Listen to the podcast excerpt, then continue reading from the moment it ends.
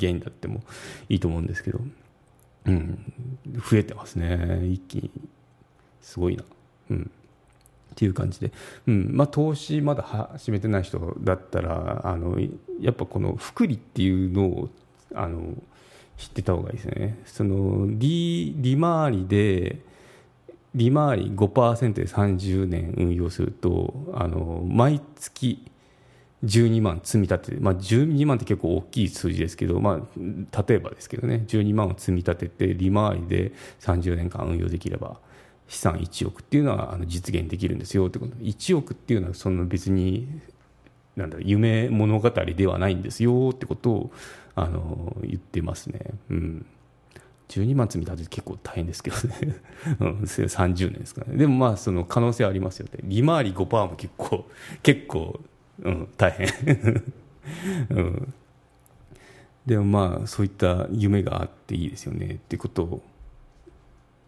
が言えますね。うん、で、まあ、ファイヤー、ファイヤーって最近言言われてるんですけど、まあ、なんか響きはいいですよね。働かないでも暮らせていける、自分の時間ができるって、あの、言われてるんですけど、ファイヤーしてから自分のビジネスに戻った人の話をすると、やっぱあの、最初はいいらしいですね。最初は、その、まあもう毎日がエブリデイじゃなくて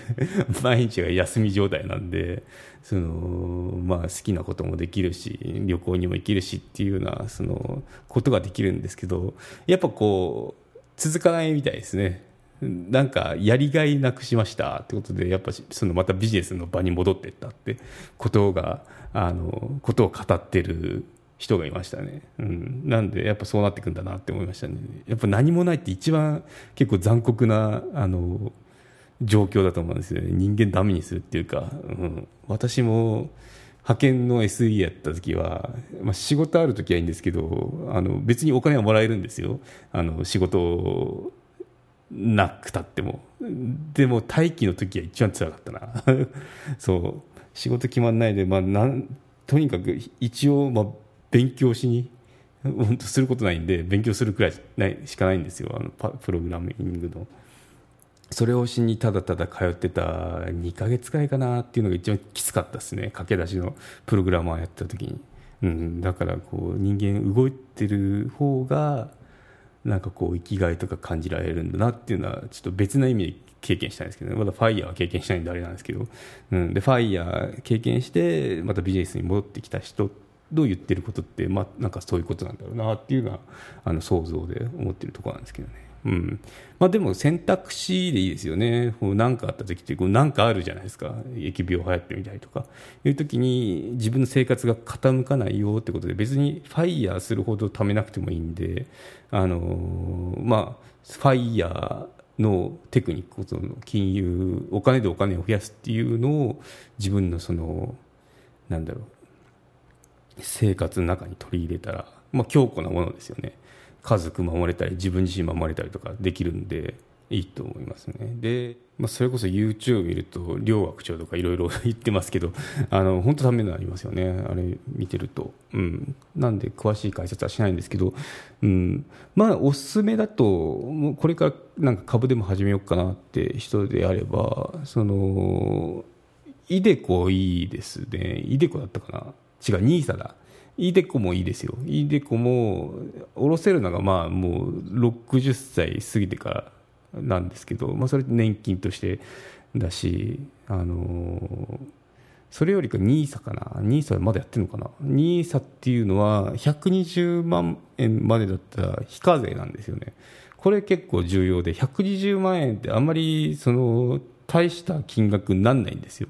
その運用してももしかすると2倍3倍とかなるかもしれないんですけどあのそれに対して税金取られるんですよね。やっぱあの 20%だったかな最大。あの株の売買っていうのは。そうなってくるとそのなけなしの稼ぎにかかってくるんで結構なんかこうあんまりメリットなかったんですけどその非課税よってニーサークになるとその儲けた分ってその非課税なんでまるっと入るんですよね。で結構これいいですね。うん。なんで120万円までならあの使えるんでその年間投資額ですね。全然あ全然ですけどおすすめできるものですね、うん。はい、ということでまあ仮想通貨とかって今結構今言われてるのかな、うん。まあ、ブームになってるんですけどそれよりかはあの仮想通貨の税金高いんで もしめっちゃ稼いでしまったらあの55%とかでしたっけ？持って帰れますかね最大。そう。フルマックスの。なんでそれよりかあの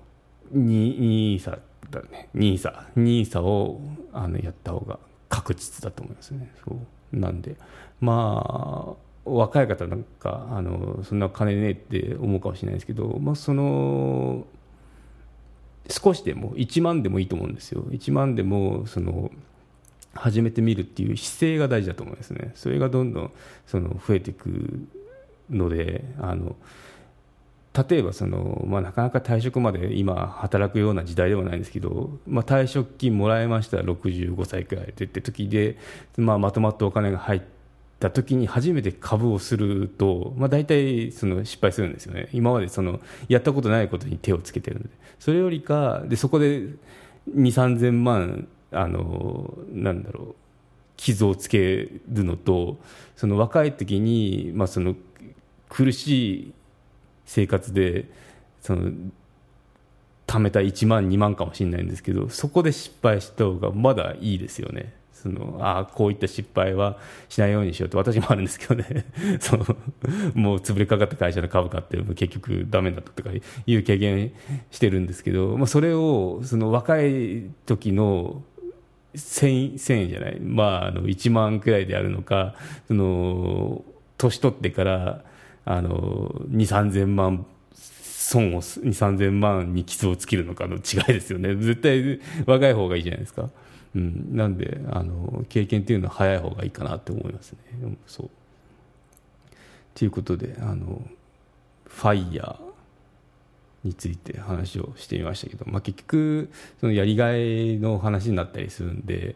あの、まあ、戻ってきてる人もいますよってことで、うん、やっぱあの人それぞれ価値観で違うんですけど、うん、まあ自分だったらあのきっと何かやって縦縦ファイヤーできるようなその資産状態になったとしても何かこう面白いことを突き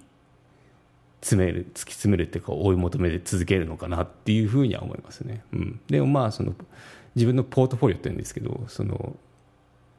ポートフォリオ上にはそのファイヤーのなんだスキルっていうのは入れるのはその自分の生活を強固なものにするっていうためには必要なことなんであのおすすめしますね、うん、でもしこれから株をしようかなって人だったらその、まあ、仮想通貨とかいろいろ商品とかあるんですけどそれよりか、まあ、株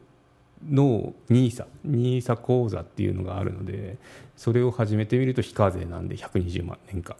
あのおすすめですね。はい、ということであの今回は FIRE について語ってみました。うん、ではまた。マネジク有料チャンネルのご案内をいたします。